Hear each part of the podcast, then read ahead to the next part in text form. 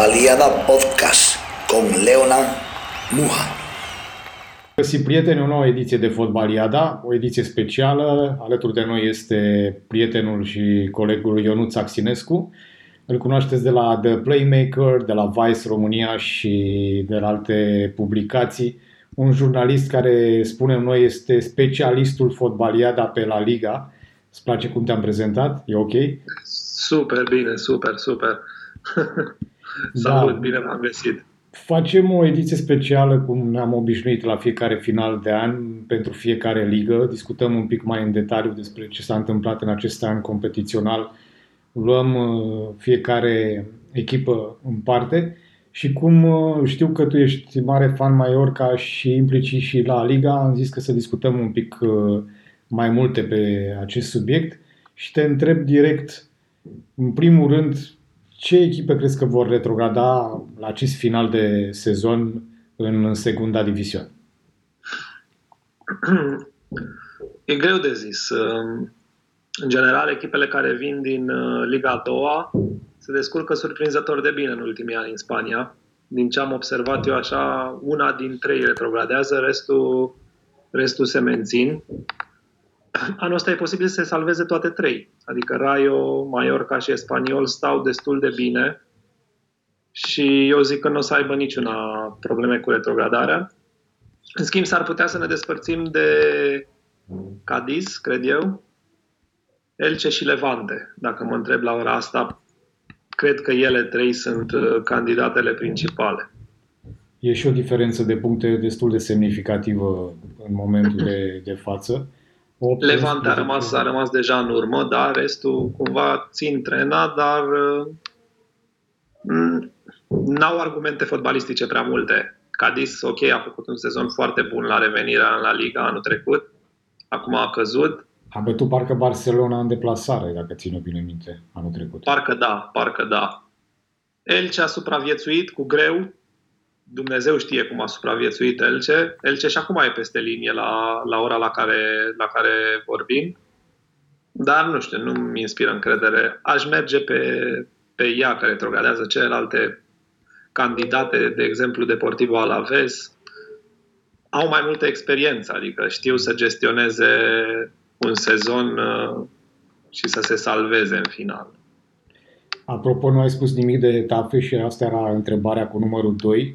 Ei sunt în momentul de față pe penultimul loc, dar e o chestie interesantă.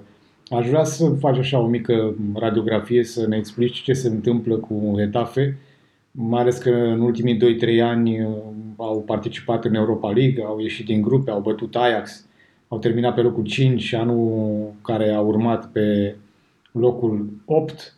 Ce s-a întâmplat? Adică e o echipă de asta de la dintr-un cartier din Madrid cu care mai mult eram obișnuiți pe locurile fruntașe.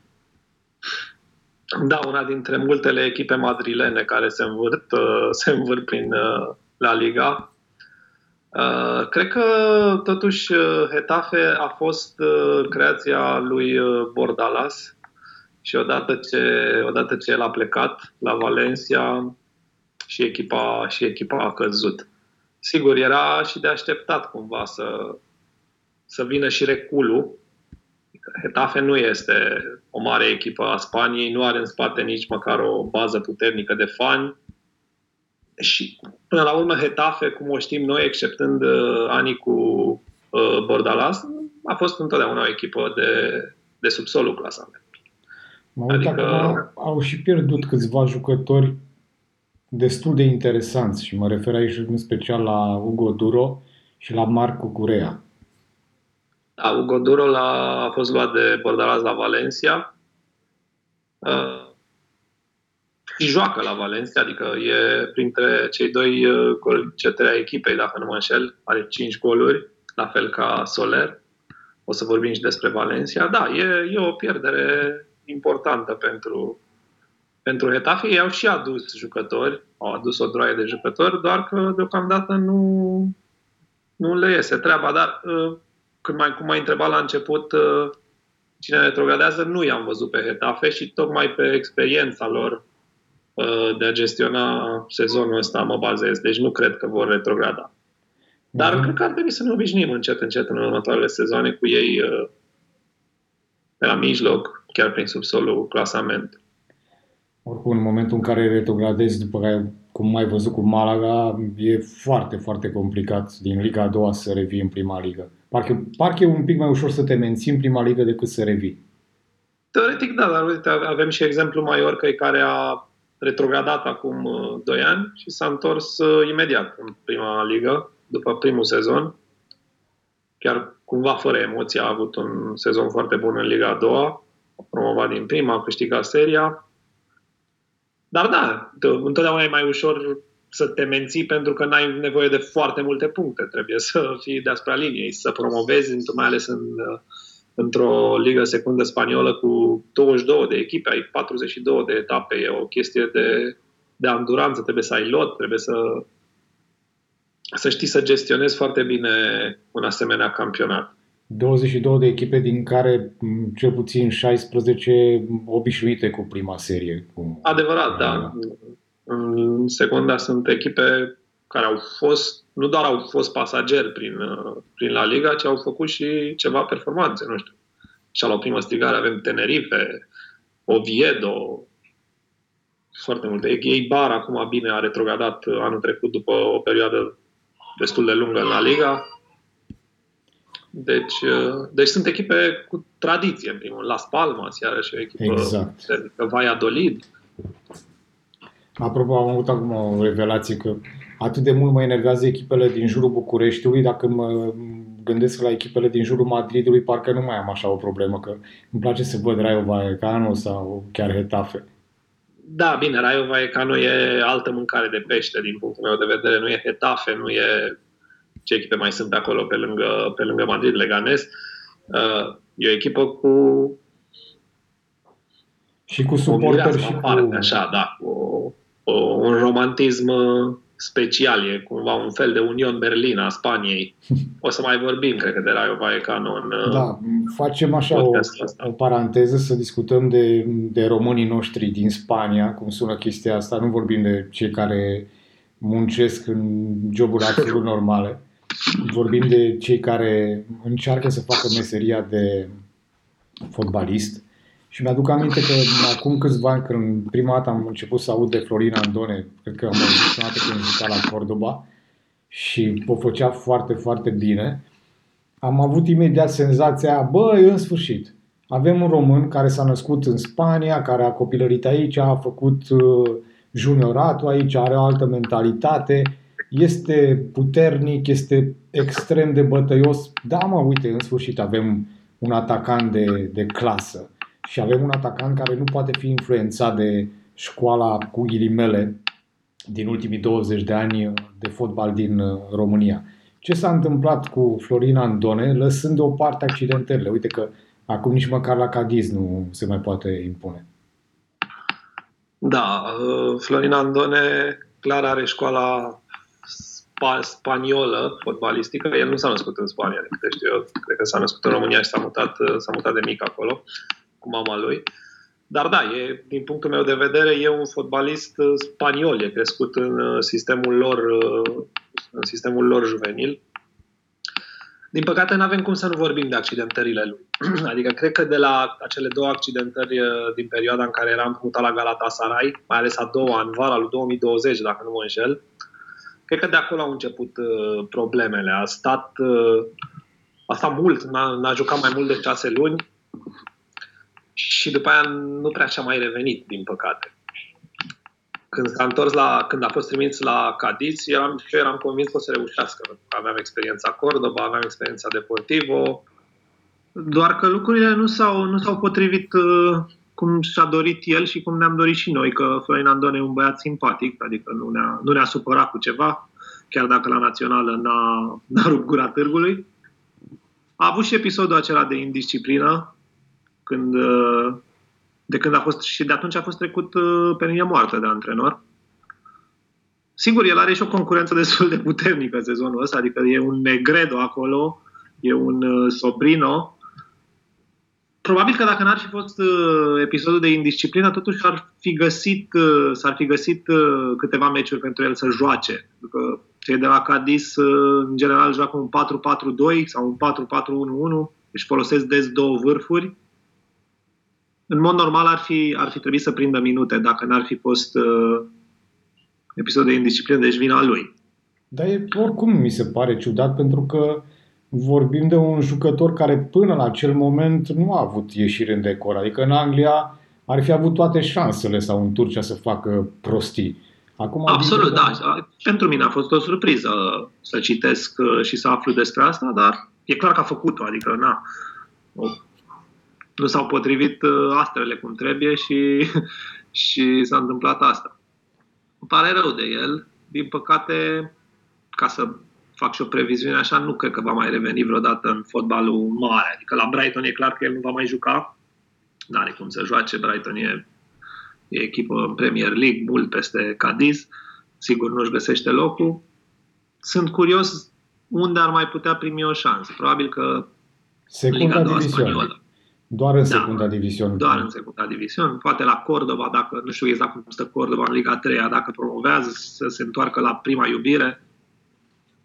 Altfel, nu... Și iată cum la națională din nou rămânem în aceeași format cu jucători gen Pușcaș sau eternul Cheșeru, care degeaba au rezultate foarte bune la club, mai puțin Pușcaș, care îmi place pe Twitter. Avem, noi, cred că, o cunoștință comună care tot dă share. Au trecut 279,4 zile de când Pușcaș n-a mai dat gol. Da, da, da. da. E, e uh, trist. E trist, da. Probabil că oricum în următorii ani or să apară tot felul de români uh, născuți în alte țări care vor juca pentru națională. Deja putem să vorbim despre Rațiu, da, că suntem la români în Spania, care cred că e născut, născut în Spania, Rațiu, dacă nu mă înșel. Oricum prima, e crescut, prima dată trebuie să fac, prima dată trebuie să fac mea culpa, pentru că Andone s-a născut în România la Botoșani, între timp am, uh, am verificat, m-am informat un pic mai bine, dar într-adevăr avem doi jucători care sunt titulari meci de meci în uh, secunda diviziune, Andrei Rațiu și mai e Pașcanu împrumutat, cred că de la CFR Cluj, nu? Da, e împrumutat și e deja al doilea sezon în care joacă împrumutat la, la Ponferradina. De este titular constant, o echipă aflată pe locul 2. O mare surpriză la, la nivelul ligii secunde, adică nu știu, probabil că nu se va bate la promovare până la sfârșit, dar momentan este pe loc uh, promovabil și el este joacă constant, e titular indiscutabil. Cum este și Rațiu, născut la Ayud, nu e născut în, nici el în Spania, dar copilărit în Spania, titular la Huesca, fost, fost echipă de primera diviziune, nu? La Liga. Pe Andrei Rațiu îl vezi în prima ligă sau cum se mai zvonea pe site-urile de sport din România în, să zicem, o echipă de nivel mediu din Portugalia? Uh, nu știu asta cu echipa de nivel mediu din Portugalia, dacă se zvonea. Nu cred că ar avea de ce să plece din Spania, adică știe limba, se descurcă pe acolo, a fost crescut de Villarreal, un, un club cu academie solidă, adică are un, un CV bun. Nu văd de ce să aduce în Portugalia la o echipă, nu știu, de exemplu Braga sau ce mai e pe acolo. Deci îl văd, îl văd în îl văd în prima ligă, da, poate juca în prima ligă într-un an, doi, dacă se ține de treabă, dacă nu se întâmplă ce s-a întâmplat și cazul lui Florin Andone, nu știu, un episod ăsta surprinzător. Uh, e un jucător bun. Mi-a plăcut uh, și la națională când l-am văzut. Adică acolo l-am văzut mai mult, pentru că el n-a prea jucat la, la Via Real și la Uesca, din păcate, e mai greu de urmărit. Uh, dacă nu ești în staful național, îi bănuiesc că Rădoi sigur îl urmărea. Se uita foarte atent ce joacă, ce joacă Rațiu. Bine, noi am avut un exemplu, dacă țină bine minte, la Atletico Bilbao, cu un jucător care era anunțat nou fundat stânga de la Bilbao și după aceea, dacă cred că acum e în Cipru sau pe unde? Uh, Ganea, Cristi Ganea.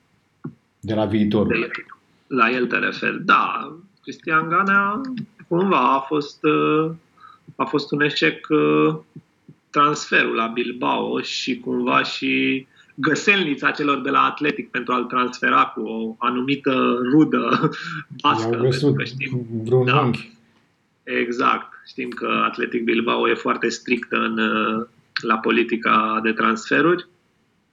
Da, joacă la Aris, în Cipru, la, la ora asta. În, nu, joacă la Aris Salonic, joacă în Grecia. E Arisul din Grecia.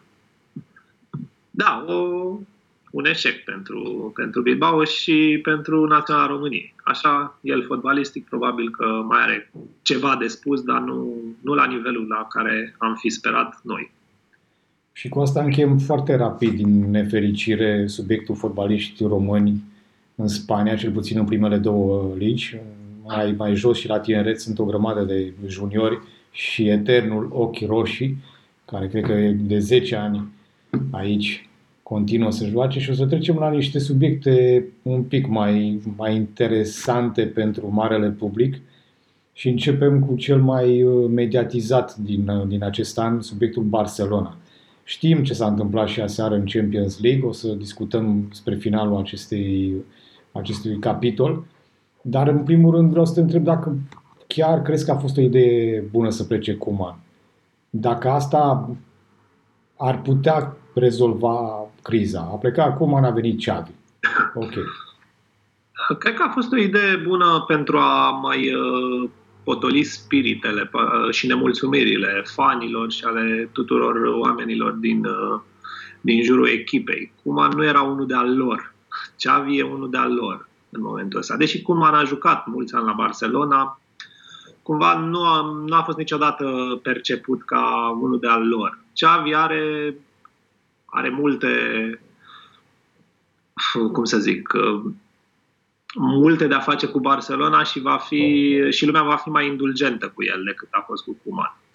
Adică deja se discută despre faptul că nu are el nicio vină pentru ce s-a întâmplat uh, la München, ce s-a întâmplat cu Betis în weekend.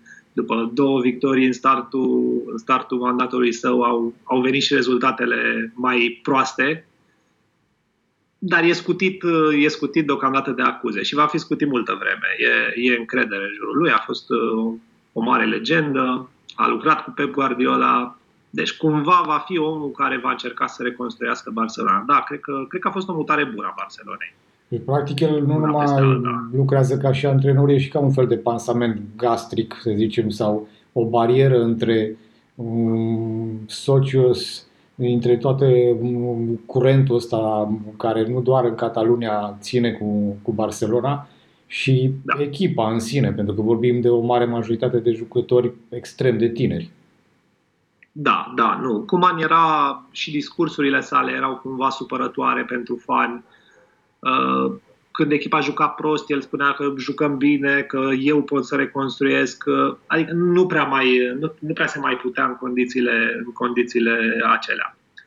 A fost o gură de oxigen pentru Barcelona și, ți-am zis, multă vreme Xavi va, va beneficia de credibilitate. Bun, și după va, primele, avea, va avea timp. După primele patru meciuri vezi acea luminiță de la capătul tunelului? Adică vezi un stil de joc sau un proiect în felul în care se mișcă jucătorii? nu, evident nu, nu se, vede, nu se vede e mare lucru. Nici nu cred că avea cum să facă bunătățiri rapide. Totuși, e, vorbim despre un antrenor uh, aflat la început de drum, care a venit din Qatar până acum. Nu e un antrenor cu experiență care să-ți schimbe imediat, să, să se plieze pe lotul de jucători și să facă minuni în, uh, în câteva meciuri. Nu, deci nu se vede deocamdată nimic. Ți-am zis, uh, părerea mea că schimbarea a fost potrivită doar din punct de vedere emoțional și trebuia făcut. Din punct de vedere fotbalistic, din păcate, Barcelona, Barcelona nu prea are multe argumente la momentul ăsta. Nu prea are jucători de, de viteză, nu prea, are, nu prea are forță. E... Nu prea are apărare, nu prea are atac. Nu prea are nici atac. Are multe lipsuri. E departe de marile forțe, de Bayern, de Liverpool, de City, de PSG, echipe cu care ar vrea să se compare și nu doar să se compare, să se bată de la egal la egal. Nu, e departe de fotbalul mare. În momentul ăsta Barcelona e, e la nivel de Europa League unde va și juca. Bun, subiectul de Dembele, mie mi se pare foarte clar că omul ăsta nu va prelungi sub nicio formă cu Barcelona, probabil că are mai multe oferte sau mai multe vorbe făcute din Anglia până în Franța sau poate chiar în Italia, deși acolo e un pic cam complicat din punct de vedere financiar, dar hai să ne imaginăm cariera lui Dembele peste 2 ani. După acești ani, 4, 4 ani și jumătate în care a fost măcinat de accidentări, de întârzieri, de mm, probleme de comportament ieșite din comun, chiar crezi că mai putem vedea un Dembele varianta aceea de la Dortmund? Cred că Dembele ar fi foarte potrivit la un club ca Newcastle în momentul ăsta. Un club care vrea să, să se impună încet, încet, încearcă să, să tra- și o să încerce să transfere jucători pentru a, nu știu, a fura privirile, a, a arăta că e importantă, că din momentul ăsta contează și ea. Cumva cum a fost Chelsea la începutul erei Abramovici sau cum a fost City când a fost preluată, când a fost preluată de arabi. Deci Newcastle va încerca să facă transferuri care să fure ochii și Dembele ar putea fi, ar putea fi o soluție. La nivelul ăla e posibil să, să performeze și să facă să-și revină așa. Deci, nu știu, la Barcelona el, el încearcă, el, uite, și l-am văzut uh, și la meciul cu Betis, e mai, uh, e mai relevant decât la cu Bayern, în care Barcelona n-a jucat nimic. A fost, uh, cred că, cel mai bun jucător al Barcelonei după ce a intrat în repriza a doua. A încercat, a tras la poartă de vreo 4-5 ori. Adică el vrea, pare că poate, dar nu cred că mai poate la Barcelona. Și crezi că are nevoie și de un statut de ăsta, să fie el vedeta echipei, nu doar să joace meci de meci? Cred că da. Asta am observat și în jocul lui la Barcelona. Cumva el încearcă și acum să, să devină vedeta. E mai greu la Barcelona, mai ales că el e restant. N-a venit acum uh, să încerce să se impune. E restant de când a venit la Barcelona și și zis, nu, nu, nu, mai, nu prea mai are credibilitate și îi va fi foarte greu să rămână și să facă ceva aici. Dar la, ce am zis, la un Newcastle, la o altă echipă, poate din Premier League, de mijlocul clasamentului, ar putea să conteze, să fie vedeta și, și să prindă niște sezoane bune, talentare, adică nu, nu contestăm asta.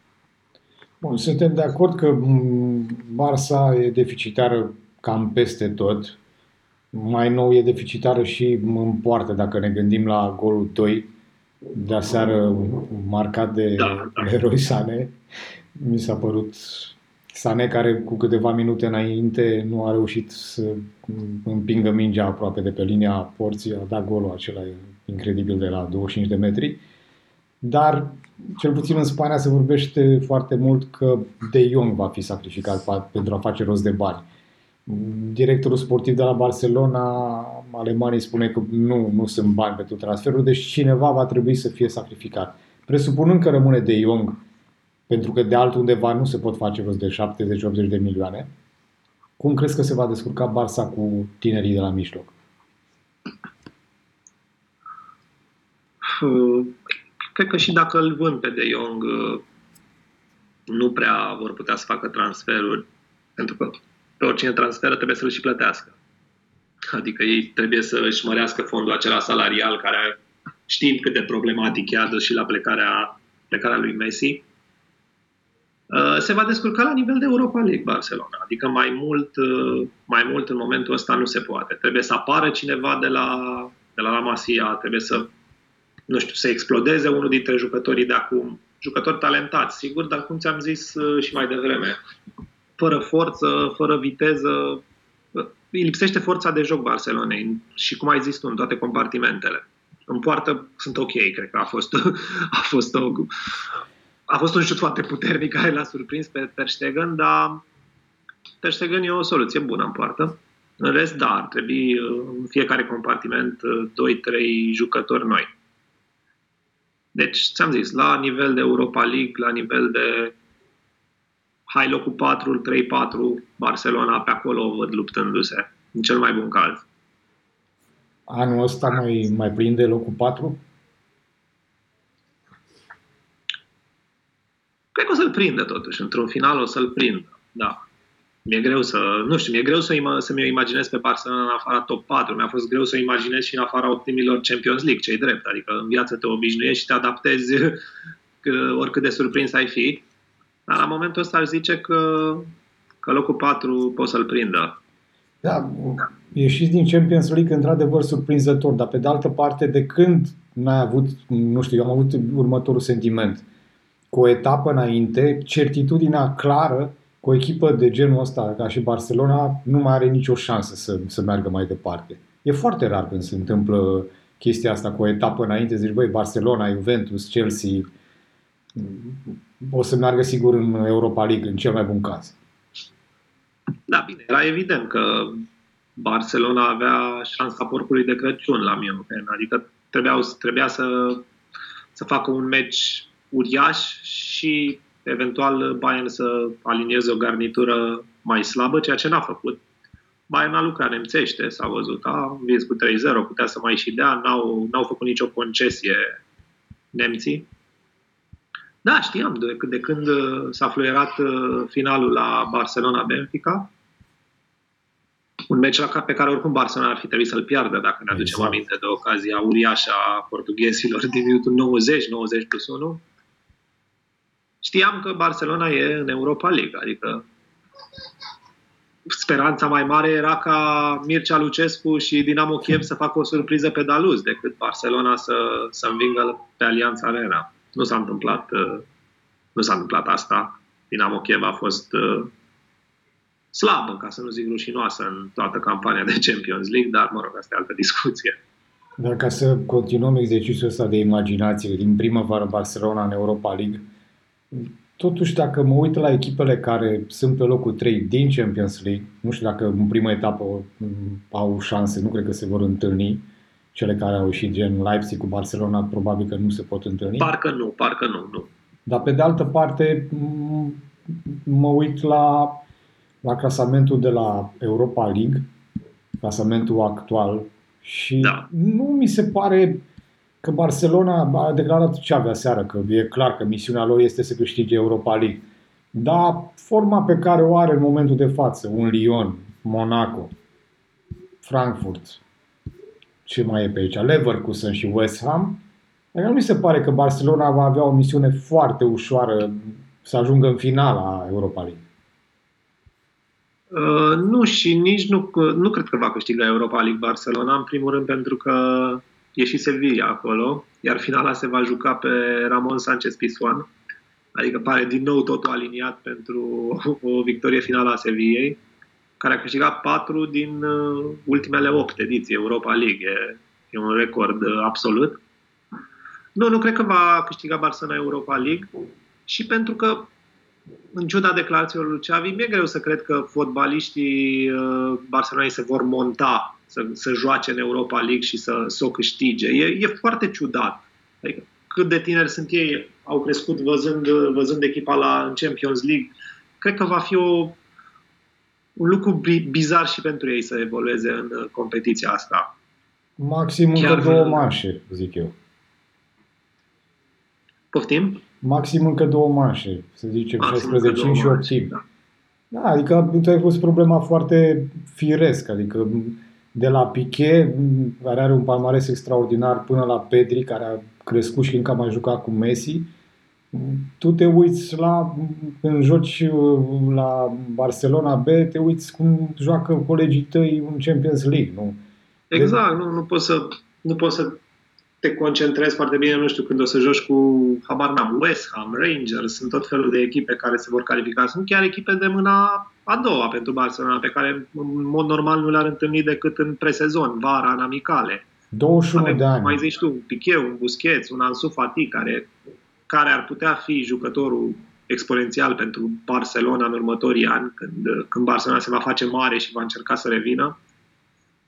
Dar da, nu, e foarte greu să te concentrezi. Nu-l văd pe Piquet băgând alunecări și strângându-și colegii la un meci cu West Ham sau cu, ce-am zis, Rangers, Leverkusen, ce mai e pe acolo, Frankfurt. Acum am, Barcelona, am... Frankfurt, să fim serioși. E, exact. O să fie foarte, foarte dubios să, să o vedem pe Barça în Europa League. Am, ve- am verificat și au trecut 21 de ani de când Barcelona a ieșit pe locul 3 și atunci e clar că Alde, Pedri, Nico, și așa mai departe, ei nici măcar nu erau născuți. Ei sunt obișnuiți doar cu, cu Champions League. Dar dacă tot ai amintit de câștigătorii Europa League, O să sărim uh, o întrebare pe care vă continua după aceea și te întreb de ce se întâmplă cu Via Real. Au câștigat Europa League, dar acum în campionat sunt vai și amar de capul lor, locul 13 pentru un, un lot și un antrenor care are niște performanțe remarcabile. Da, Via Real chiar în momentul în care tragem noi, uh, noi podcastul ăsta are 2-0 la Bergamo, deci va fi în, uh, în optimile Champions League cel mai probabil. Dar uh, problema, problema lui Villarreal în momentul ăsta este una Emery, cu, tot, cu toată dragostea pentru el. Uh, Villarreal a cheltuit uh, 50 de milioane de euro, cam așa, în, în perioada de transferuri din vară. Doar Atletico a cheltuit mai mult, adică Realul a dat 30 de milioane din buzunar. Și e în situația în care e. Cumva au început sezonul bine, Adică părea o echipă care pierde foarte greu, n-au pierdut câteva etape, după care a urmat o pantă descendentă și cred că e vina antrenorului, pentru că Villarreal, vezi tu, era o echipă foarte reactivă sezonul trecut. Te surprindea pe contraatac, avea viteză în ultimii 30 de metri, era o echipă surprinzătoare. Acum apare o echipă care nu prea știe ce să facă cu mingea încearcă să treacă la următorul pas, adică Villarreal are multe meciuri în care e favorită și nu prea se descurcă. Nu prea, nu prea reușește să atace, nu prea reușește să, să pună pericol. Să pună pericol porțile adverse. Și cred că e vina lui Emery că nu reușește să adapteze sistemul. Să, să, ar trebui să treacă la pasul următor Villarreal și nu, nu prea reușește. De altfel, cred că se, se și vor, din câte am văzut, se și vorbește despre eventuale demiterea sa. Probabil că va scăpa acum dacă bate la Bergamo. Se vorbea deja de Roberto Martinez, uh, antrenorul Granadei, pentru că Villarreal în Spania e printre echipele care își schimbă antrenorii când are probleme. Adică nu, nu, nu stă și nu face nimic. Acționează. Bun, și dacă, dacă am vorbit de Villarreal și de succesul care l-a avut anul trecut, automat, cred că o mare parte din acest succes este legat de Parejo, de exemplu, de Cochelin, de jucători pe care Valencia la un moment dat a apărut că îi cedează foarte ușor, alături de Ferran Torres, vândut pe o sumă acceptabilă. Spune-mi un pic, pare că Valencia încet încet își revine. Este meritul exclusiv al lui Bordalas, că tot ai amintit mai devreme că Hetafe, după ce a plecat el, a coborât sau să după toate aventurile și circul cu suporterii și patronul asiatic, lucrurile s-au așezat într-un, într-o zonă un pic mai bună pentru Valencia? Cred că meritul este principal al antrenorului, care joacă ce știam noi că joacă de la Hetafe. E un antrenor care nu pune preț pe spectacol, nu joacă expansiv, dar creează echipe disciplinate care se apără foarte bine, se așează bine pe teren, fac pressing, fac uh, pressing uh, inteligent în anumite zone ale terenului. E exact cum, cum mă așteptam să fie Valencia. Începuseră chiar și mai bine. Începuseră sezonul cu... Erau pe primele două, unu, locurile 1-2, cred că trei victorii, după care au, au mai căzut. Dar uh, el e, el e principalul, principalul artizan. Sigur, și uite, au, au, l-au pe Carlos Soler, care are o, o formă foarte bună. Uh, Valencia seamănă cu Hetafe din punct de vedere al jocului și are avantajul că e Valencia. Cum spuneam și la început, Hetafe nu are un nume, nu are un fan, o bază de fan foarte mare. Valencia, în schimb, na, știm cine este Valencia. A jucat finale de Champions League, a câștigat campionate în Spania. Nu, nu e o echipă oarecare. Dar Absolut. înțeleg că și acolo sunt probleme. Există probleme financiare, s-ar părea că în iarnă ar trebui să se vândă anumiți jucători uh, pentru a, pentru a păstra echilibru, balanța aceea la care spaniolii țin foarte tare. Deci continuă să vândă Valencia, că vor că nu vor, trebuie să facă asta. Cred că da, cred că trebuie să vândă. Și bineînțeles, primii sunt Soler, Gaia, o să vedem. Dar echipa, echipele lui Bordalas mie îmi plac. El îmi place. E un antrenor bun. Probabil că dacă ar avea și stabilitate financiară și posibilitatea ca în iarnă să transfere 3-4 jucători, ar putea să, ar putea să bată și la, nu știu, la primele 3-4 locuri. Așa, Așa nu, mai greu. Apropo de antrenori buni și apropo tot așa de Valencia, Marcelino, când s-a stricat jucăria de la Valencia, a plecat. El a mai stat la discuție, a intrat într-un conflict cu patronul și da. a ajuns după câteva luni bune de pauză la Bilbao. Bun, Marcelino este unul dintre cei mai respectați antrenori spanioli, are o personalitate mai specială, dar pe de altă parte Bilbao nu este în locul în care suntem noi obișnuiți. Cu finale de Europa League la București, cu locul 3, 4, 5, hai să zic locul 6. Avem pe locul 9 acum și cu destul de multe egaluri și eșecuri. Da, foarte multe egaluri. Uh, mandatul lui Marcelino la Bilbao e dominat de egaluri, să știți. Sunt, cred că aproape jumătate din partidele lui Bilbao cu el pe bancă s-au terminat la egalitate. Ceea ce, în primul rând, spune echipa e organizată, adică el știe, la fel ca Bordalas, el știe să organizeze echipa pe fază defensivă, stau bine pe teren. Doar că la Bilbao sunt niște probleme. E problema atacantului, în primul rând. A durit săracul, deja, deja are ceva vreme de când a, a pus ghetele în cui și nu a venit nimeni în loc. Asta și pentru că Bilbao merge pe aceeași politică de transferuri. Trebuie să fii basc, adică Cristi Gane a scăpat așa, cel mai puțin basc transfer din istorie, probabil. Deci e greu pentru ei să, să inventeze un atacant. Și, și problema Inaki, nu Inaki Williams par, oricum am l-am luat, nu este nu e vârf. un număr nu nou. E vârf, da. Inaki Williams, care e etern deja, deși nu e, nu e deloc bătrân. Da, și are contract 100 de ani. Exact. El și Raul Garcia au marcat trei goluri, sunt golgheterii echipei. Deci asta, asta spune cam tot ce trebuie să știm despre problemele ofensive ale lui Bilbao. Care goluri nu primește, într-adevăr se apără bine, are printre cele mai bune apărări din uh, campionat. Nu știu exact câte, 11 sau 9 goluri au primit în 16 etape. Da. Da, e, deci, din punctul ăsta de vedere, stau foarte, foarte bine, doar că nu marchează. Ți-am zis, e, ar avea nevoie de un vârf care să marcheze 10-15 goluri pe sezon, dar e al de unde nu-i. Înseamnă, Găsești un basc cum ai spus tu mai devreme, trebuie să așteptăm să se mai nască niște români sau să mai crească la fel și ei. Trebuie să mai caute pe acolo, prin țara voastră. Da, da, da. Nu l-au găsit deocamdată și, și probabil că sau vreun francez, așa o să arate Bilbao în un francez din sud. Iar asta, asta mai e varianta, că până la urmă la Porte nu era nici el basc, dar s-a consacrat acolo. Avea ceva basc, sigur, dacă, dacă, dacă a fost pe la ei. Un stră bunic, vreun, ceva, da. vreun unchi, Cum era ceva. și Lizarazu pe vremuri francez. Lizarazu, da.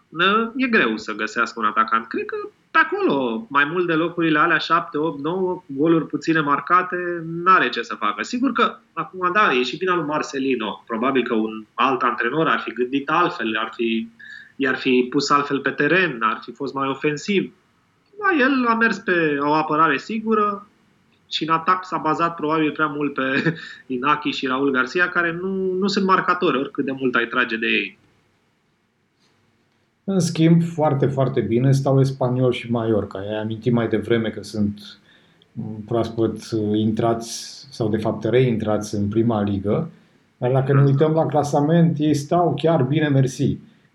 Probabil că au și atacanți mult mai productivi, au reușit să, să găsească atacanți cu adevărat potriviți pentru numărul 9. Da, păi Mallorca a învățat ceva din, din sezonul în care a retrogradat imediat după ce a promovat. Antenor fiind Vicente More, care a suferit tare mult în acel sezon, el fiind un antrenor foarte bun și acum este la Espaniol, dar nu a avut, efectiv nu a avut cu cine în sezonul în care Mallorca a retrogradat, pentru că nu s-au făcut investiții și s-a dus în Liga a doua. A plecat, s-a dus la Espaniol, la Mallorca a venit Luis Garcia Plasa, au promovat amândouă braz la braz și se descurcă foarte bine. Espaniol, Espaniol e, e fix, fix, construită fix pe modelul Vicente More.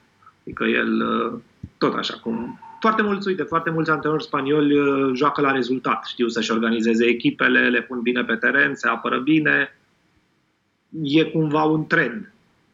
Rayo Vallecano e, e singura echipă care e foarte ofensivă și foarte expansivă în sezonul ăsta. Rest echipele spaniole sau, sau se cam orientează pe apărare, pe organizare, pe disciplină. Dar oricum ce am remarcat de câțiva ani, cum spuneai tu, cu antrenorii spanioli care se axează pe rezultat, parcă a existat așa un switch dintre Spania și Italia. Eu luni seara, mhm. dacă nu am ceva de făcut, ok, mă uit pe flash score și am un meci din Spania, bineînțeles cu echipe care nu sunt implicate în, în ligile europene, în uh, Champions League sau Europa League, și un meci din Italia. Prefer să văd Veneția-Torino, să văd uh, șapte goluri, decât să văd uh, Elce cu, nu știu, cu Espaniol. E foarte obișnuit să văd 0-0, 0-0, 0-0.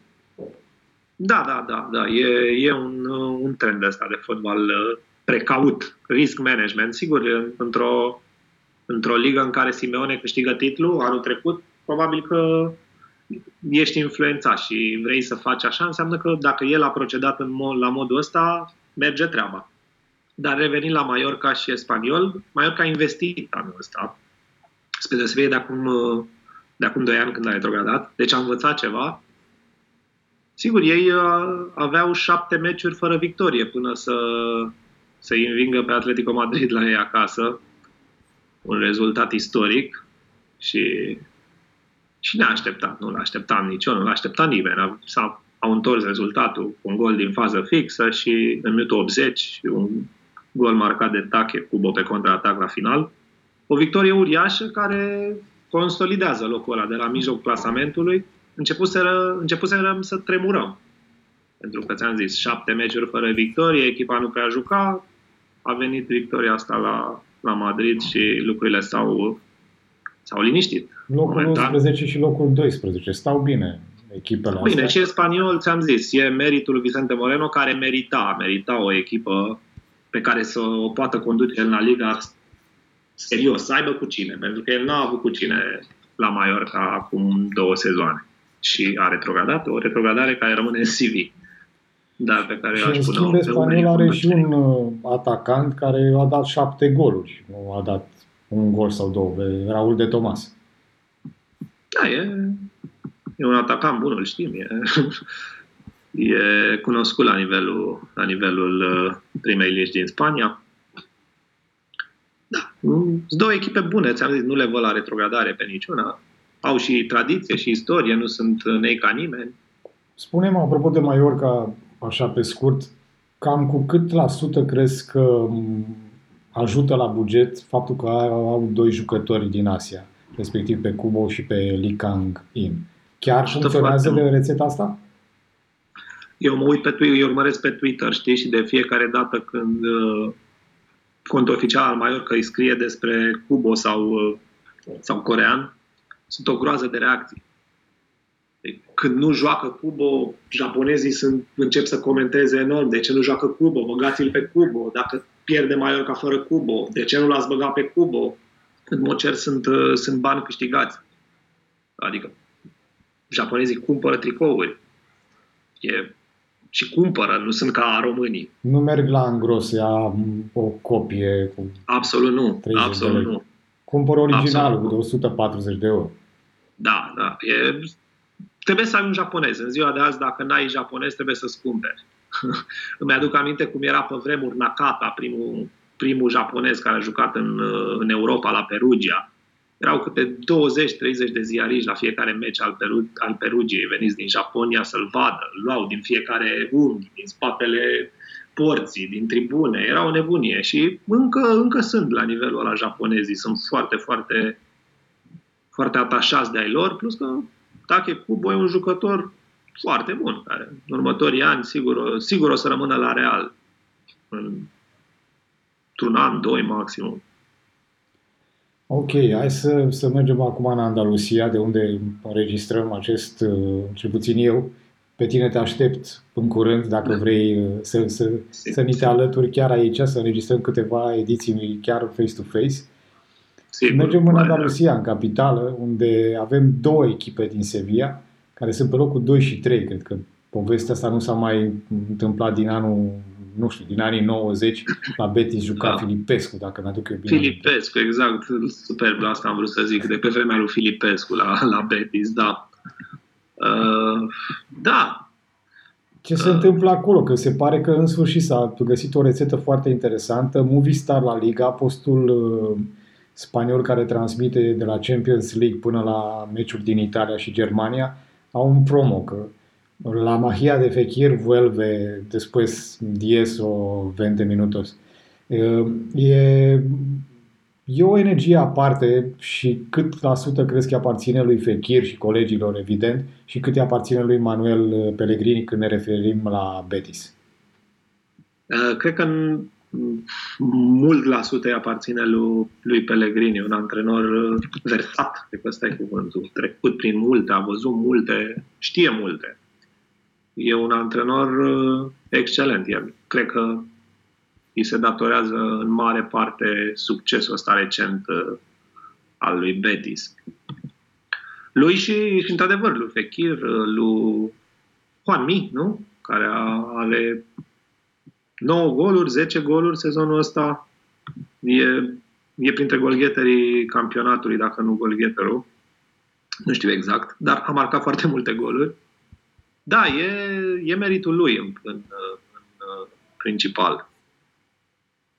Iar cu Sevilla, pentru că m, mergând destul de des la Sevilla și am vorbit și eu cu câțiva taximetriști, cine știe mai bine despre ce se întâmplă în, ța- în, în, în oraș decât taximetriștii, nu sunt neapărat mai mulți fani Sevilla sau mai mulți fani Betis. Sunt doar două cartiere diferite, așa, cumva, și lucrurile sunt destul de echilibrate la nivel de suporteri.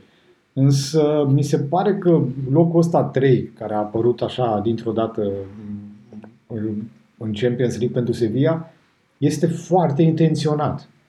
Deci nu, nu mi se pare că e o surpriză deloc, mai ales într-o astfel de grupă. Să știi că eu chiar mă gândeam la chestia asta, am și vorbit cu cineva, am și scris. Cred că Sevilla și-a dorit enorm să meargă, să meargă în optimile Champions League. Adică, sigur că o să râdem și glumim, spunem, he, he, s-au dus în Europa League să o mai câștige odată, mai ales că finala e la ei acasă. Cred că și-a dorit enorm Sevilla să ajungă în optim. N-a putut și asta, asta e, e un eșec uh, puternic pentru ei. E, e un mare minus. Lopetegui nu mi se pare genul de antrenor care să, să o ducă pe Sevilla mai departe, să un nivel mai sus. Uh, totuși, să, să nu bați pe Salzburg e, e problematic, știi? Sigur, cu toate meritele pe care le are Salzburg, jucătorii ăia tineri și, și atractivi, atractivi pentru Bundesliga mai ales, jucători care mâine s-ar putea să aibă un 1-2 cm în plus, atât de tineri sunt totuși. Absolut. adică să crească peste noapte. E, da, e, da, da. Oferte e de o la mică- Dortmund, de la toate echipele din Bundesliga, fără discuție. Da, e ADM, e român, jucătorul cu mamă româncă, sunt jucători Românul foarte... nostru. Da, al nostru, da, Caie Marăducanu e, e și el român. Nu, sunt jucători foarte tineri și de asta spun că Sevilla ar fi trebuit să știe să gestioneze mult mai bine partida de la Salzburg. Ți-am zis, jucători buni, dar mult prea tineri. Pe când la Sevilla totuși niște investiții destul de mari de la un antrenor plătit destul de costisitor, Papu Gomez, care nu, nu, nu a reușit încă să confirme, să facă ceva deosebit. Nu, nu e fotbalistul pe care, pe care l-am văzut în uh, seria. Uh, ți-am zis, sunt într-adevăr acolo locurile 2-3, dar cumva m, vibe-ul e diferit. Betis vine de jos și vine puternic și are, îl are pe Pellegrini, care pare un tip uh, serios, care, nu știu, Pellegrini e genul de antrenor cu care iei campionatul. Nu zic că o să ia campionatul cu Betis, dar e genul de antrenor care îți aduce titluri dacă e unde trebuie și dacă îi se aliniază planetele, nu știu. În schimb, Sevilla, pentru Sevilla, chiar dacă e locul 2 în momentul ăsta, un loc bun, sigur că nu, nu cred că visează să ia titlu, eliminarea asta din Champions League uh, cântărește greu. Și, și cred că și la nivelul conducerii e o dezamăgire mare. Bun, dacă tot ai În vorbit de primul rând sunt locul... niște bani. Absolut. Sume mari de bani Nu, pierdute, dar da. eu rămân cu feeling-ul că efectiv, ei, ei au zis, bă, mai bine să câștigăm Europa League acasă, să facem o petrecere în, în plasa de la Constituțion, Da. să bem bine și așa mai departe, decât să jucăm cât până în optim și să ne bată după aia City. N-are sens. Chiar așa pare. Da, poate părea așa. Eu am fost surprins. Eu chiar aș, a, am mers pe calificarea Sevillei, eram convins că Barcelona nu va trece, eram convins că Atletico nu va trece, a trecut, o să vorbim probabil un pic mai târziu. La Sevilla eram, eram sigur că se va descurca, va ști să iasă din, dintr-un meci cu Salzburg și nu a știut. Acum să vedem ce se, ce se va mai întâmpla în campionat, cum, cum se va descurca echipa, ce va, ce va face Lopetegui din punctul meu de vedere, ar trebui să, să tremure un pic pentru, pentru postul lui. Absolut, dar dacă tot ai adus aminte de locul întâi, neapărat trebuie să discutăm și despre Real Madrid. Ei sunt obișnuiți cu poziția respectivă, antrenorul Ancelotti la fel este un mare maestru, nu e doar un, un antrenor. Dar sunt câțiva jucători pe care aș vrea să, să ne spui câteva cuvinte despre cum i-ai văzut în acest uh, tur de campionat. Începem evident cu Benzema și Vinicius. Noi lideri, să zic, din atac. Da, da, da. Sunt, uh, sunt amândoi în formă foarte bună. Eu cred că ăsta este unul dintre marile merite ale lui Ancelotti. Faptul că l-a făcut pe Vinicius să, să joace.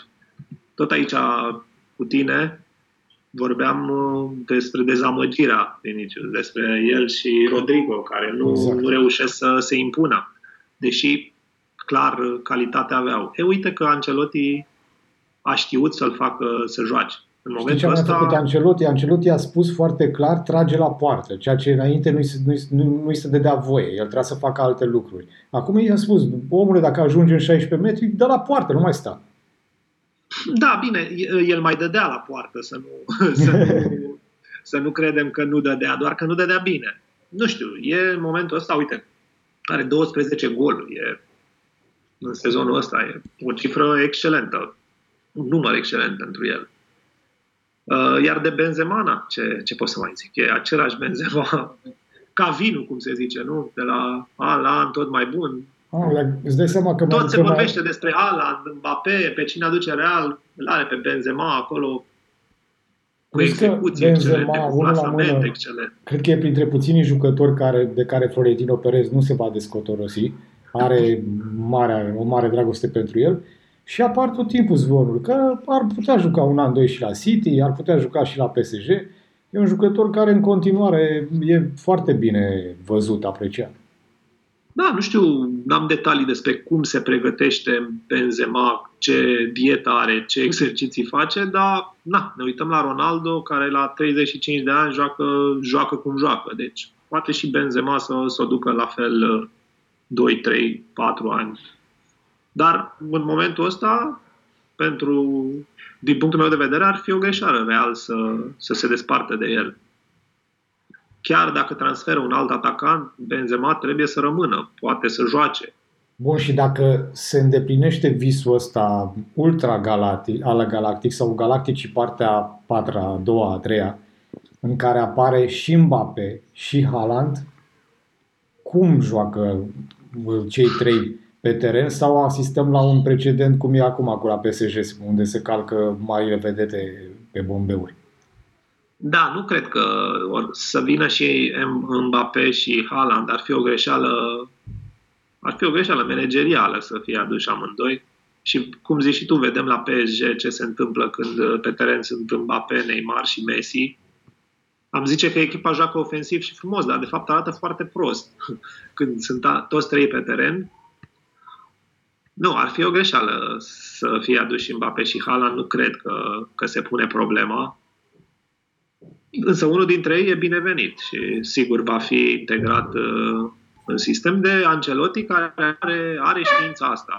Pentru mine a fost o surpriză numirea lui Ancelotti în condițiile în care acum în fotbalul european se vorbește despre antrenori tineri, sunt la modă Gerard, Lampard, ai văzut și peste tot, Nagelsmann, toată lumea merge pe inovație, progres, tineret. E, Realul a adus pe Ancelotti un fel de Viorel Hizo, așa, nu? Nenea Hizo. Cred nu? că Viorel Hizo era un pic mai uh, agitat, un pic mai nervos. Angelotti pare așa, un unchiul ăla, simpatic, de Ancelotti treabă. pare- Da, nu, e un uh, înțelept cu o groază de experiență, știi, el e și la al doilea descălecat la Madrid și a fost o, iată că a fost o alegere bună. Echipa Realul joacă mai bine decât pe vremea lui Zidane în momentul ăsta. Absolut. Adică Zidane are de partea lui rezultatele în Champions League, sigur, dar anul trecut cu Zidane echipa arăta mult mai, mai prost decât arată cu Ancelotti. În momentul ăsta Realul joacă foarte bine. Pe plan ofensiv uh, stă foarte, foarte bine. La Și începutul nu doar sezonului, Vinicius și Benzema, uite, și un Asensio, ca să nu mai zic de mijlocul ăla, clasicul mijloc, eternul mijloc, Kroos, Casemiro, Modric, nu? Care și ei de la an la an tot joacă mai bine, tot îmbătrânește Modric, zice, ce, pe cine aduce Real? Uite că joacă. joacă și joacă și în meciuri mai puțin importante. Nu, nu joacă doar în Champions League Modric și după aia să fie protejat patru etape cu Alaves și cu alte echipe. Joacă, joacă și e, și joacă și Camavinga vine din urmă. Realul stă bine, stă bine pe, Pe stă mine bine cel pe toate mai mult compartimentele.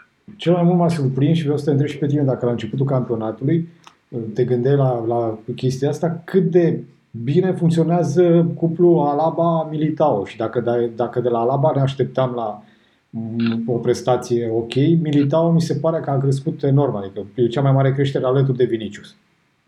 Da, da, da, da. într- Bine, în paranteză, pe lângă întrebarea ta, și Jovic a început să joace cu Ancelotti. Ceea ce a început, a dat gol Jovic, deci despre ce Gol și vorbim? pasă de gol. Da. Uh, da, un, uh, o surpriză și, uh, și Militao.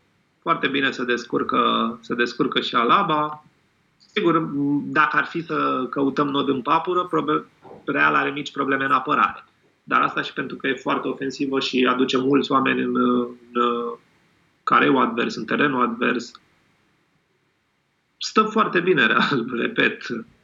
Uh, Le-au ieșit și transferurile, uite, și Alaba, și Camavinga, le-a ieșit și, și transferul antrenorului, joacă și Vinicius, nu știu, e, e, greu, e greu să le găsești cu sur.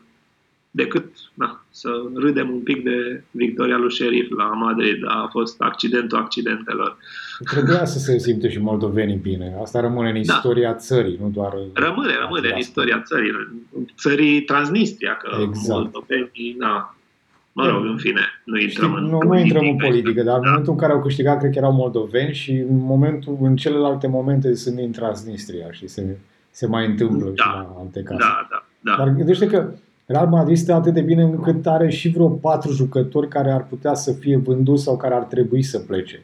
Bun, cine crezi că ar trebui să plece cel mai rapid dintre următorii patru? Ceballos, Isco, Hazard și Marcelo.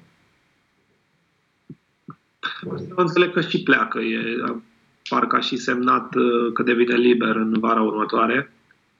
Nu, nu- n-aș vrea să, să zic uh, vreo prostie, dar am Marcelo înțeles și că Isco de, devin liberi, într-adevăr, dar Ceballos Da. și Hazard încă mai au ani de contract. Da, Isco, Isco trebuia să plece de, de, de vreo un an de la Real Madrid, mai ales uh, din cauza atitudinii lui. E, el e din Malaga, apropo. Exact, e de al- de al la nostru. tine. Da. Doar că a avut uh, multe episoade de indisciplină și de lipsă de respect față de Real și față de fanii, fanii clubului ăstuia. Deci ar trebui să plece. Azar, nici nu știu ce să zic. Da, cred că ar trebui să plece, că e un eșec, clar, e un eșec pentru Real Madrid. Am citit că l-ar dori West Ham. Uite, ăsta ar fi un transfer bun. Aș compara situația lui Azar, Azar cu a lui Dembele. Sunt niște jucători care ar trebui să facă un pas înapoi la o echipă din Anglia, ți-am zis, gen Newcastle, West Ham, și să încerce să, să mai facă ce pot în, în carierele lor. Bun, Marcelo merge în Brazilia, Hazard în Anglia, l-am transferat la West Ham. Isco și Ceballos, unde i-ai vedea în următorul an? Nu știu, cine vrea să ia, e, e greu să... Nu știu, pe Isco nu... Isco eu am așa, nu... n-am încredere în el și nu, ți-am zis, nu mi-a plăcut atitudinea lui. În repetate rânduri l-a sfidat pe Zidane de vreo două ori, n-a vrut să se încălzească. Adică sunt chestiile astea, te le vezi la, la Florinel Coman în Liga 1. Plus că am râs de Azar, că avea câteva kilograme în plus, dar sunt niște poze cu Isco într-un meci din cupă anul trecut, pierdut de Real, în care era, nu te supăra, îl vezi așa, îl pui la slăbit direct, fără să fie fotbalist, adică îi dă niște kilograme jos. Are niște pulpițe Isco așa, cum se zicea are, are. pe vremuri la noi de văduvă, știi, adică... exact. da, nu știu, cine vrea să-l ia? Probabil, nu știu, ar putea să ajungă la o echipă de genul Inter, poate Juventus, Vai, S-ar, poate Juventus, s-ar nu, în Italia. Juventus nu mulțumesc, deși ar fi peste oricine de la mijloc în momentul de față, dar cu un jucător atât de indolent, cred că e foarte greu să mai faci ceva în momentul de față. Da, de asta zic, nu prea pot să zic unde îl văd. Nu. De găsit își va găsi o echipă. În cel mai rău caz se duce în Arabia Saudită, unde se duc toți la final de carieră, deși Isco nu ar trebui să fie la final de carieră, da. Bun, ai, Dar, des- da. ai deschis un poarta la o altă întrebare. Apropo de final de carieră, în momentul în care El Tigre Falcao era pe la Galatasaray, mai s-a și accidentat, toată lumea a zis, băi, gata, nu, no, trebuie omul să plece, să se retragă. Și acum, de exemplu, pe un fan de uh, suporter Juventus am văzut că și dacă l-am fi luat pe Falcao aveam un atacant mult mai bun decât uh, ce avem în momentul de față, respectiv Moise Kinș sau Morata. Spunem cum a ajuns Raio Vallecano de la barajul pentru retrogradare pe locul 6 și mai ales cu doar 16 goluri primite. Da, e, e un caz interesant, am zis și mai devreme. E una dintre echipele care joacă foarte ofensiv, spre deosebire de trendul ăsta din Spania cu conservarea rezultatului și ne apărăm hermetic și disciplinat. E stilul lui Andoni Raola, nu? Antrenor uh, care vorbește foarte des despre un fotbal total, despre faptul că nu mai există posturi fixe, apărătorii trebuie să atace, atacanții să se apere. Un, uh, o idee de asta, un concept cum, uh, cum crease Olanda în anii 1970, știi? Exact. Deci da, e o echipă foarte ofensivă și în general, în general Raio în ultimii 5-6 ani și-a creat, uh, și-a creat aura asta de echipă care atacă mult, care nu vrea să se apere, ia goluri, primește goluri, dar și marchează multe. Bine, în momentul ăsta nici n-au primit multe, dar, dar vor primi la cum joacă. Uh, și da, conta foarte mult venirea lui Falcao la 35 de ani, am crezut că vine acolo să moară, știi, să, să mai intre și el două, trei meciuri, să mai dea o bară, poate un gol. Ei, nu.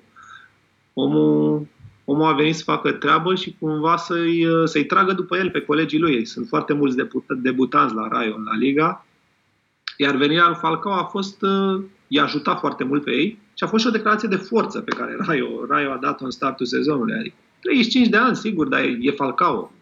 Adică a fost la cel mai înalt nivel. E, a fost un transfer și sur, surpriză, nu ne așteptam. Dar chiar foarte Asta reușit. Ar fi uh, coordonatele. Are cel mai mic buget din Spania, al patrulea cel mai mic buget din Spania, Raio. Deci, clar, ar fi trebuit să se bată la retrogradare. Oricum, mi se pare uh. că s-a lipit foarte bine și Digi grupul Digi de, de această sponsorizare, pentru că în momentul în care au început uh, colaborarea, nu cred că s-au gândit că o să aibă asemenea expunere.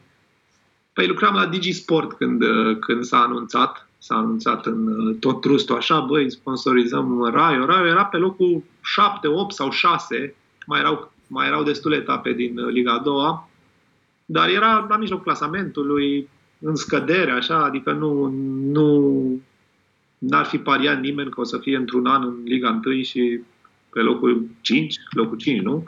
Da, în Dacă momentul de față. Și, nu, locul 6. Și 5, pe da. locul 6, um, la fel ca și uh, Real Sociedad. Dar uh, ce mi se pare mie interesant că ei au primit doar 16 goluri la fel cum au primit Atletico Madrid, despre care vom vorbi acum la final. Adică oricum... Da, ultima chestie de, despre Raio pe care vreau să o subliniez și vreau, mi-o notasem aici, ei sunt foarte puternici acasă. deci în 8 meciuri au câștigat 7 și au făcut un egal. Cumva e, e o atmosferă aparte pe Vallecas acolo. Ei sunt un fel de Union Berlin a Spaniei. Fanii sunt de stânga, sunt uh, foarte gălăgioși, o atmosferă de aia de,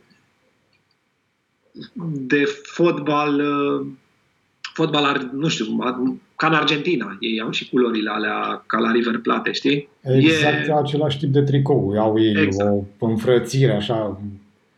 Exact. Păi în, în cinstea lui River Plate le-au, le-au așa. Da, e, e o comuniune frumoasă acolo și merge treaba și, și mă bucur pentru ei. E ultima echipă de cartier a Europei. Chiar e o echipă de cartier. Ești din Vallecas, Ticura o Vallecano. Ești din Vallecas, automat ai, ai pe frunte o stigmă, nu? E cartierul cel mai rău famat din Madrid și mm, cumva s-a legat cu politica de stânga, cu jocul ăsta foarte ofensiv, cu noi atacăm, e o echipă frumoasă și, și mă bucur. Mă și bucur măcar în momentul în care joacă Raio, știi că nu va fi 0-0. Adică te poți uita cu plăcere la un meci. Da, da, da. și ți o chestie pe care am observat-o în ultimii ani, chiar și când au retrogradat cu Paco Hemez, a fost antrenor la un moment dat, un băiat despre care se spunea că o să ajungă antrenor la Dinamo, când era Cortasero, mă rog, alt spaniol, de altă teapă. De altă da, țeapă. Foarte ofensiv. Altă teapă, altă țeapă, da. Până am lăsat la final subiectul Atletico de Madrid pentru simplu fapt că încerc de câțiva ani să înțeleg fenomenul sau ciclul Simeone și prima întrebare este când crezi tu că se va termina acest ciclu? Că îmi pare foarte plictisitor, îmi pare foarte frustrant dacă te uiți la lot și la felul în care joacă. Mi s-a părut aproape nedrept că s-au calificat în, în Champions League mai departe, dar eu vreau să știu când se va termina acest ciclu. Când crezi că va pleca Simeone? Păi fie va pleca după ce va câștiga Liga Campionilor, fie va pleca în momentul în care, nu știu, va avea o ofertă de nerefuzat. De exemplu, la un Manchester City, la, nu știu, un Juventus poate, sau Inter. Inter mai degrabă, da. Da, el e interist. Mă gândesc că acum, în felul în care se joacă în Europa, că tu ai subliniat foarte bine toată treaba asta, în afară de Italia, dar uite că Inter nu mai joacă așa. Adică Juventus, da. Da, asta mă gândeam, dacă cumva o ofertă de la Inter l-ar face să plece de la Atletico, nu cred. Oricum, Simeone va, nu va pleca dat afară de la Atletico. Că nimeni nu o să-l dea afară pe Sim. Nu va pleca dat afară și nu va pleca decât dacă vrea el. Atunci se va termina ciclul, părerea mea. Bun, este aceeași problemă ca și la Villarreal, când mă refer la faptul că au câștigat campionatul după, nu mai știu, 5 sau 6 ani și dintr-o dată îi vedem bătuți de Mallorca, ok, foarte bine, tu te-ai bucurat, eu mă bucur și așa mai departe, dar este cumva ciudat să vezi că au primit 16 goluri, în ideea în care Sevilla a primit 11, Sociedad 13, Bilbao 11, Real la fel ce se mai întâmplă în momentul de față la Atletico? Că tocmai că stilul ăsta Simeone pare că cel puțin în partea de apărare nu mai funcționează. Păi, uh, da, în sezonul ăsta s-au întâmplat multe din punct de vedere tactic la, la Atletico Madrid. Simeone chiar uh, a încercat, uh, a schimbat sistemul, a încercat, a încercat să joace mai des 4-3-3, avându-l și pe Griezmann acum, cumva surpriza, surpriza perioadei de transferuri din vară. A trebuit să-l integreze pe Griezmann alături de Suarez, uh, mai e și Joao Felix, sunt o grază de jucători acolo ofensivi care trebuie să joace și pot să joace. El a încercat să schimbe sistemul și asta s-a văzut. Uh, toată, pe lângă asta există și o lipsă mare de concentrare. Sunt foarte multe goluri luate din uh, faze fixe, adică acolo unde Atletico excela, se apăra perfect la cornere, nu lua gol din cornere, ba, din potrivă, ea era cea care rezolva meciurile din fază fixă, 1-0, 2-0, știm foarte bine stilul lui Simeone. E, anul ăsta nu prea s-a întâmplat asta. Echipa a marcat destul, a marchează și marchează mult mai ușor, Adică nu trebuie să uităm cum chiar și anul trecut, când a luat campionatul, Atletico s-a chinuit, mai ales în a doua parte a sezonului. Marca greu, făcea multe de 0-0.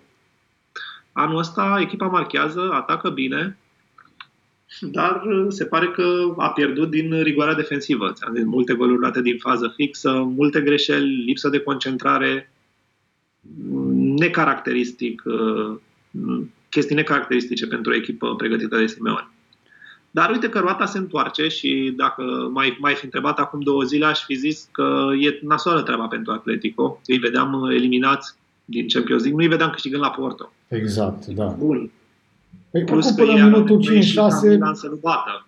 până în minutul 5-6 a fost o apatie totală, adică nu au jucat aproape nimic până la golul dat de Griezmann.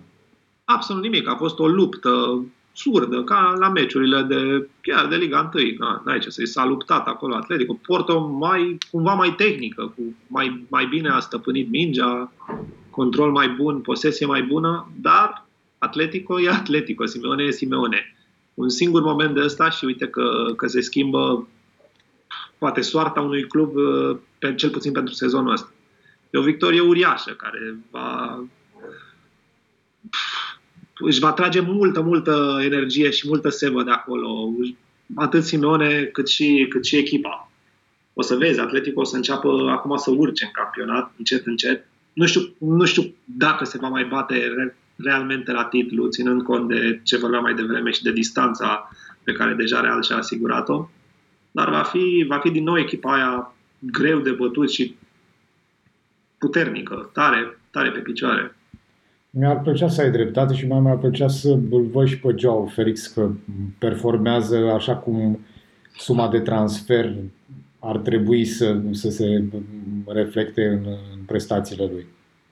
Ar trebui să, da, dar vezi că acum și cu venirea lui Griezmann e și Suarez, el e mic, e mic ca vârstă, e mic ca probabil și investiar, nu are are multe de spus și de ridicat tonul, nu știu, în fața greilor.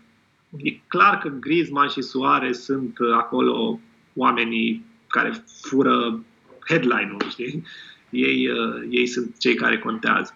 Mi-ar plăcea și mie să, să văd mai multe de la Joao Felix, dar, dar mă îndoiesc că, că va face, că va fi, nu știu, un om determinant pentru Atletico. Mai degrabă echipa va fi determinantă pentru Atletico. Și Suarez, că Suarez a fost și anul trecut și are are capacitatea asta. Uite, Suarez a ajuns la 35 de ani, dacă nu mă înșel, sper Spre că nu 36, da. 36 cred că a făcut deja. Cât, cât suflet a pus și cât de, mult, cât de mult a plâns când a fost schimbat la, la meciul cu Porto, că s-a accidentat.